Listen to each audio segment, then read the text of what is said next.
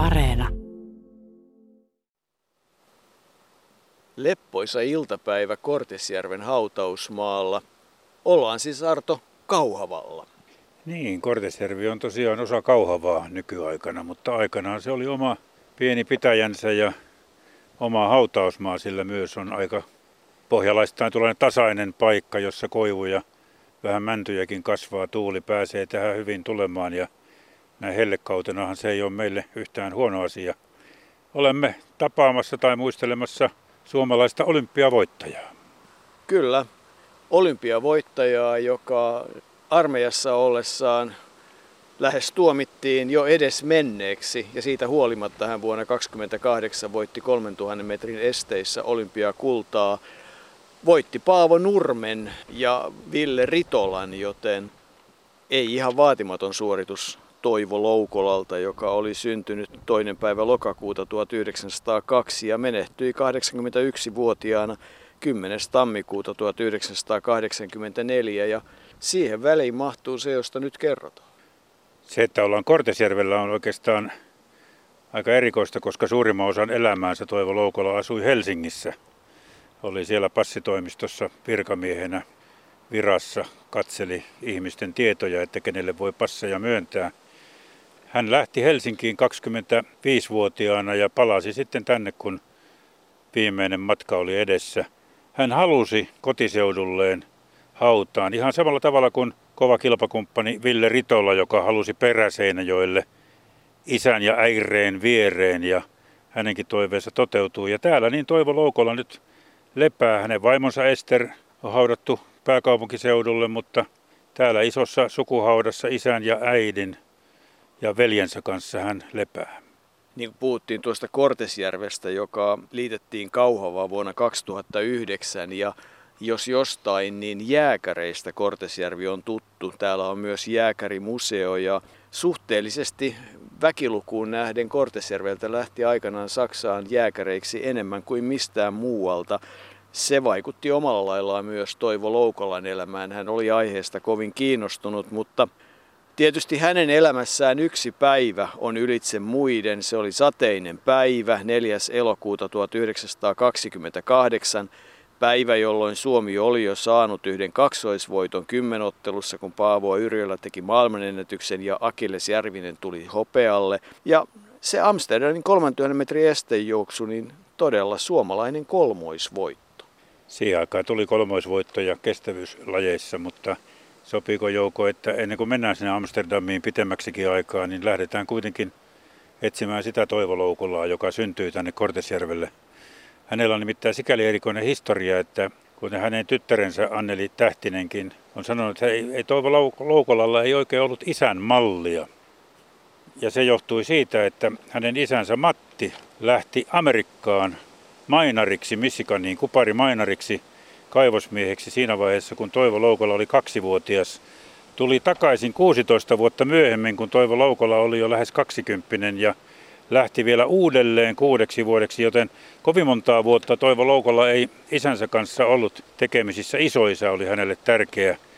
Se oli yksi Toivo Loukolan kohtaloista, mutta kun puhutaan isänmallista, niin kyllä hänestä kuitenkin varsin hyvä isä, ainakin Anneli Tähtisen tyttären mukaan – tuli. Tyttären mukaan hän oli sitten juoksuuransa jälkeen, Annelihan on syntynyt vasta 44 iltatähtenä, kuten hän itse sanoi, niin isästä tuli tuommoinen vähän lihonut, tasainen, rauhallinen, oli lainkuuliainen, suvaitsevainen, kiltti, vaatimaton, uskonnollinen, mutta ei mikään himouskovainen, kävi kirkossa. Ei sen kauniimmin voi isästä ehkä kertoa. Ja kun tähän Kortesjärvestä puhutaan, niin hän oli todella Kortesjärveen kiintynyt. Hän oli nimittäin äänittänyt Kortesjärven kirkon kellojen äänen ja kuunteli sitä ja kuunteli todella paljon Jumalan palveluksia radiosta, joten siinä mielessä hänelle se oli tärkeä asia, mutta että hänen urheiluinnottajansahan on Hannes Kolehmainen, eli Toivo Loukola on ollut kymmenvuotias suurin piirtein, kun elettiin niitä Hannes Kolemaisen Tukholman aikoja, kun Jean Bouin jää toiseksi ja niin edelleen. Koulumatkat, mitä se oli, rapiat kuusi kilometriä suuntaansa kävellen ja siitä sitten erilaista yleisurheilua kokeillen vähitellen löytyi juoksu, mutta merkittävää on minusta se, että nuorukaisena paljain jaloin saksaamalla 165 senttiä korkeutta. Se oli ilmeisen hyvä tulos silloin ja hänellä oli kova kilpakumppani siihen aikaan, eli Urho Kekkonen, josta, joka kanssa hän sitten oli tietysti tekemisissä myöhemminkin, koska Kekkonen oli Suomen urheiluliiton puheenjohtaja. Kun sanoit tuossa alussa, että, että keuhkotauti oli se, joka meinasi viedä nuoren pojan. Hän oli vuonna 22 armeijassa, mutta joutui sen lopettamaan seuraavan vuoden puolella, kun tuo keuhkotauti ilmeni. Ja hänelle itse asiassa sanottiin, että elinaikaa saattaa olla vain muutama kuukausi. Hän itse sitten mietti sitä asiaa ja, ja totesi, että parempi kuolla juoksuradalla kuin sairasvuoteella ja ryhtyy juoksemaan. Ja niin kaikissa lähteissä väitetään, että tuo juokseminen oli se, joka sen keuhkotaudin hävitti.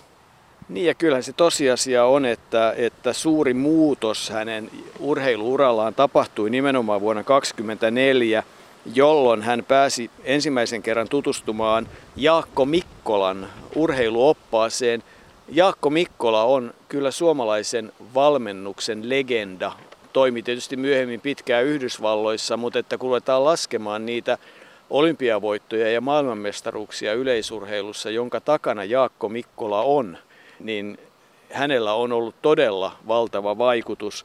Ja oikeastaan silloin 24 silloin se kehitys alkoi, 25 oli se läpimurto. Silloin hän Tampereella juoksi 3000 metriä 9003 ja 26 jo sitten suojeluskuntien kisoissa 8.45.5, siis sileän ei suinkaan estejuoksua. Ne estekokeilut tulivat hiukan myöhemmin. Niin kyllä aina sanotaan, että korkeushyppäjänä hän Helsinkiin lähti parempien harjoitusolosuhteiden perään ja se kestävyysjuoksu tuli sitten siinä pikkuhiljaa. Itse asiassa se tuli jo vuonna 1928, kun hän juoksi epävirallisen esteiden maailmanennätyksen olympiakarsinassa 9.25,2. Epävirallisen siksi, että Jouko, sinähän selvitit, eihän näitä esteiden maailmanennätyksiä ole noterattu kuin vasta paljon myöhemmin.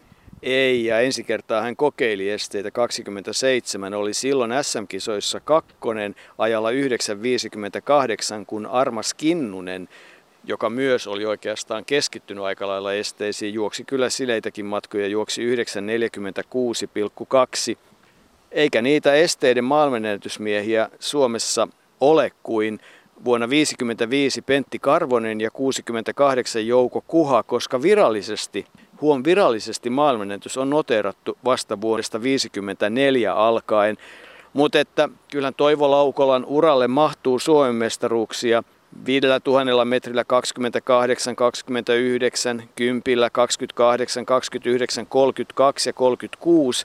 Ja 3000 metrin estejuoksua hän kyllä hallitsi sitten aina vuodesta 29 vuoteen 32 saakka silloin alkoi sitten se isohollon aika, mutta kun sanoit tuosta epävirallisesta maailmanennätyksestä, niin epävirallisen maailmanennätyksen Toivo Loukola ehti urallaan juosta kaiken kaikkiaan kolme kertaa. Estejuoksusta kun puhutaan, niin täytyy aina muistaa se, että silloin esimerkiksi Amsterdamin kisoissa, niin jos katsoo niitä vanhoja valokuvia, niin ei se nyt niin ihmeellistä estejuoksua ollut. Ei ollut esteitä semmoisena kuin me ymmärrämme, vaan siinä oli tuommoinen puusäleaita, jota virkailija piti pystyssä. Se ei pysynyt muuten pystyssä, vaan sitä pidettiin ihmisvoimin pystyssä. Ja samaten vesihauta oli vähän semmoinen mutakuoppa. Ja siitä sitten mentiin, että eihän se ihmekään ole, ettei siinä nyt ihan virallisia maailmanentyksiä hyväksytty. Ja välillä esteet tai aidat olivat liian matalia. Se oli itse asiassa 3000 metrin aitajuoksu yhdistettynä vesihautaan. Niin, ja sitten eri korkuisia aitoja ja eri määrä aitoja tai esteitä ja kaikkea muuta. Eli ymmärrettävästi vasta sitten 54 laji ikään kuin standardoitiin ja, ja voitiin niin kuin nähdä, että samantyyppisissä olosuhteissa kilpaillaan. Mutta senkin jälkeen tietysti on ollut se, että välillä se vesihauta on ollut radan ulkopuolella ja välillä radan sisäpuolella niin, että oli miten oli mielenkiintoinen ja hieno laji kaiken kaikkiaan, mutta olisiko jo syytä siirtyä Amsterdamiin? Hollantiin on aina kiva mennä, niin, niin nytkin. Amsterdamissa Toivo Loukolla osallistui myös kymppitonnille. Oli sillä seitsemäs, mutta esteiden olympiavoittaja hänestä tuli. Hän oli silloin toisena siinä jonossa, joka tuotti Suomelle jatkuvasti esteiden olympiavoittoa. Riville Ritola voitti Pariisissa 24 ja sitten tuli 32 ja 36 Volmari Isoholon vuoro. Loukola oli vielä Tyrkyllä 32, mutta mennään nyt sinne Amsterdamiin, kun kerran niin sovittiin. Siinä neljäs päivä elokuuta olleessa esteiden finaalissa alkukilpailusta Loukolla selvitti finaaliin aivan helposti, niin kuin hän sanoi. Oli, oli todella helppo juoksu, mutta neljäs elokuuta olivat sitten vastassa Nurmia Ritola ja kaikki maailman muut parhaat. Ja Uwe Andersen, suomalainen, joka hänkin oli varteen otettava estejuoksija. Nurmi ja Ritola olivat edellispäivänä juosseet 5000 metriä ja molemmilla oli jalkavaivoja. Ja kuitenkin sinne matkaan lähdettiin ja Ritolallehan siinä kävi, kävi kaikista huonoiten. Hän joutui niiden nilkkavaivan takia keskeyttämään jo toiseksi viimeisellä kierroksella. Nurmi kaatui yhdellä aidalla ja siinä vaiheessa loukolla sai vedettyä häneen vähän eroa. Kai se oli jossain vaiheessa jo 80 metriä, mutta Nurmen kirillä se kutistui 30 metriin, mutta Loukola itse sanoi myöhemmin, että ei kaatumattakaan Nurmi häntä siinä juoksussa olisi voittanut. Hän oli sen verran kovassa kunnossa. Uwe Andersen nousi sieltä takaa sitten pronssille, joten saatiinhan se kolmoisvoitto niin kuin alussa totesit ihmettelen kovasti, että vuoden 28 olympiakirjassa ei manattu sitä, että Suomella kun oli neljä osallistujaa, niin ei tullut neljää parasta sijaa. Tyydyttiin tähän kolmoisvoittoon, koska edelleenkin yhtä lailla naurattaa se, että vuonna 1936, kun ei tullut sekä viidellä että kymppitonnilla kolmoisvoittoa, niin sehän oli ihan lähestulkoon maansurun paikka ja oliko jopa niin, että kun Yleisradion Fabianin kannalta kuului lähetys, niin ihmiset ihan riehaantuivat, kun ei kolmoisvoittoa tullut. No, oli miten oli. Tähän vuoden 28 olympiavoittoon liittyy mun mielestä semmoinen nykypäivänä paljon käytetty termi, jonka Toivo Loukola oivalsi. Nimittäin ennen kymppitonnia hän Kalle Matilaisen kanssa aika kovaa harjoitteli ja, ja oli ikään kuin väsynyt ja halusi treenata kovaa, kuvitteli, että sillä tavalla syntyy kovia tuloksia, mutta tietämättään hän herkisteli ennen sitä 3000 metriä, teki vaan ihan lyhyitä tämmöisiä kevyitä kevyitä puolen tunnin harjoituksia ja no niin sitten varmaan elimistö oli valmiina kilpailuun, energiavarat olivat kunnossa ja, ja Loukolahan toteaa, että tämä 3000 metrin estejuoksukilpailu silloin Amsterdamissa, niin se on varmaan ollut hänen elämänsä helpoin kilpailu, jos toki yleensä voittajalle kilpailu aina on helppo. Ja kovin moni suomalainen ei Nurmea ole olympiakisoissa voittanut. Ville Ritolla ja Toivo Loukola taitavat olla ne Nurmen kukistaneet. Merkittävää mun mielestä oli historiallisesti myös se, että tuo Amsterdamin puhutaan yleistejuoksusta vielä, niin oli Nurmen, sekä Nurmen että Ville Ritola viimeinen olympiajuoksu, joten yksi historiallinen fakta on siinäkin. Annetaanko muuten Kalle Matilaisen nyt muistella sitä hetkeä, jolloin Suomen lippuja nostettiin Hollannissa kolmiin tankoihin? Annetaan. Kalle Matilainen oli katsomossa ja Kalle Matilainen siis oli kova juoksija itsekin. Ja anekdoottihan on se, että ei niitä mitaleita siellä palkintokorokkeella suinkaan jaettu, ei sellaista ollutkaan, mutta ne jaettiin pukuhuoneessa ja muistan, että jotkut mitalit jaettiin sitten vasta koti Suomessa, mutta mielenkiintoista ajankuvaa on tämä Kalle Matilaisen pohdinta. Oli tämmöinen tapaus, että Saksan mies joku voitti kultamitalin, en nyt muista mikä se oli ennen meidän, meidän tota estejuoksua. No nyt kun tämä oli tämä stadion tämmöinen Suomen poista siihen aikaan. Se oli tavaton laitos, tämmöinen monikerroksinen suuri sementtistadion, joka on täynnä joukkoa, sanotaan 150 000 saksalaista miestä on siellä ja, ja maista. Ja nyt saksalainen voittaa kultamitalli.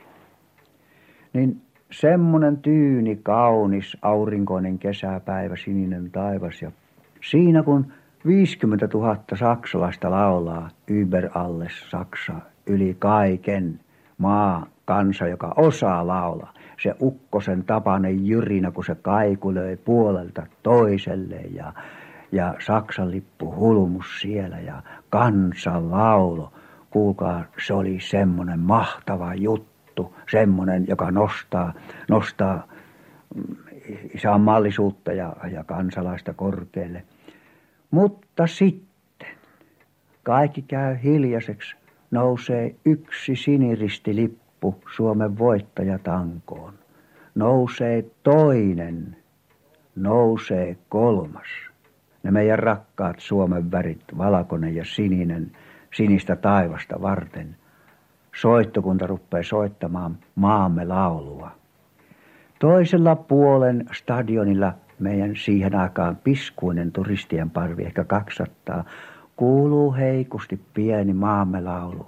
Me ollaan poikain kanssa siinä osaottajien parvekkeella. Siinä seisoo Sipilän Väinö, siinä on veli Jussi, Yrjölän Paavo, Kustaa Pihlajamäki 26 kertainen Suomen mestari, kultamitallimies.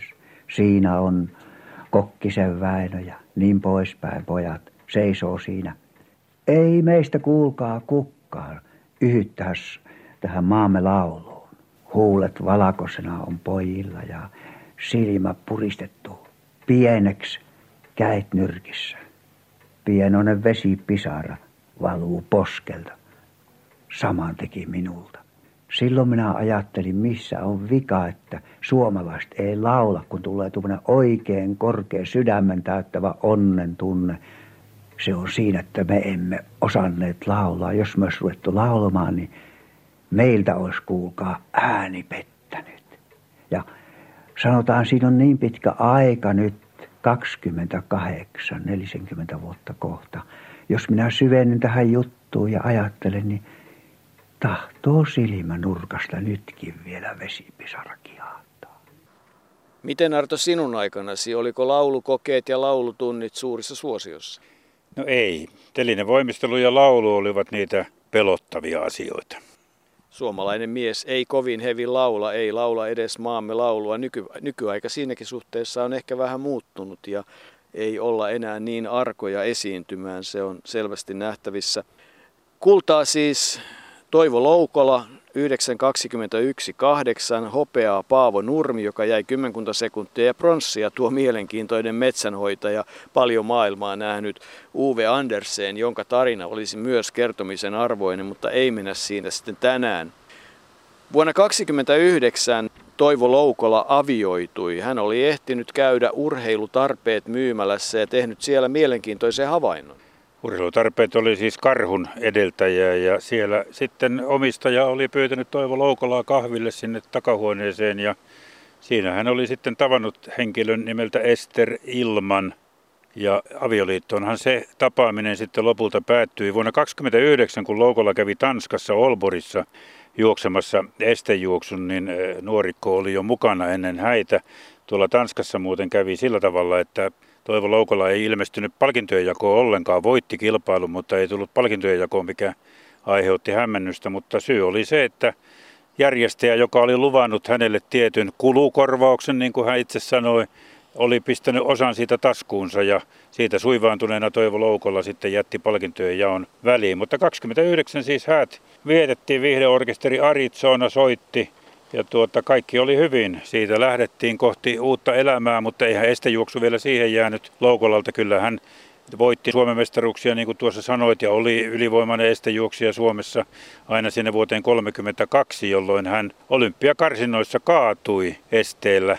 Ei päässyt Los Angelesiin, vaikka sai kyllä toisen mahdollisuuden, mutta ei enää sitten. Ja siinä oli aika sen verran huono, että se ei Suomen urheiluliitolle kelvannut ja kolmatta mahdollisuutta hänelle ei annettu, joten tuo Amsterdamin yritys, joka tuotti sen kultaisen mitalin, jäi sitten kuitenkin olympiatasolla Loukolan ainoaksi.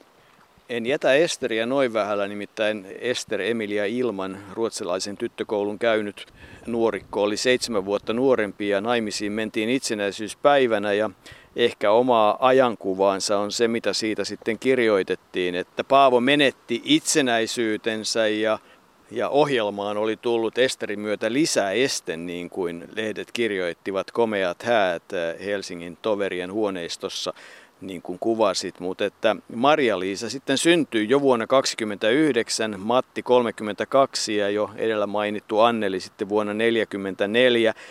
Toivo Loukola oli tullut Helsinkiin, hän oli ensi hankkia varastolla, mutta sitten niihin samoihin aikoihin hän sai myös työpaikan 29 poliisilaitoksella passitoimistossa.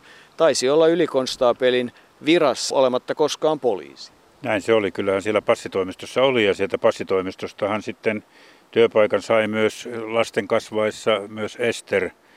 Silloin oli syntynyt lapsista iltatähti Anneli, joka itse kertoi meille, että hän oli semmoinen avainlapsi viisivuotiaana. Tarkoitti varmaan sitä, että yksin joutui olemaan kotona ja omalla avaimella sitten menemään sinne.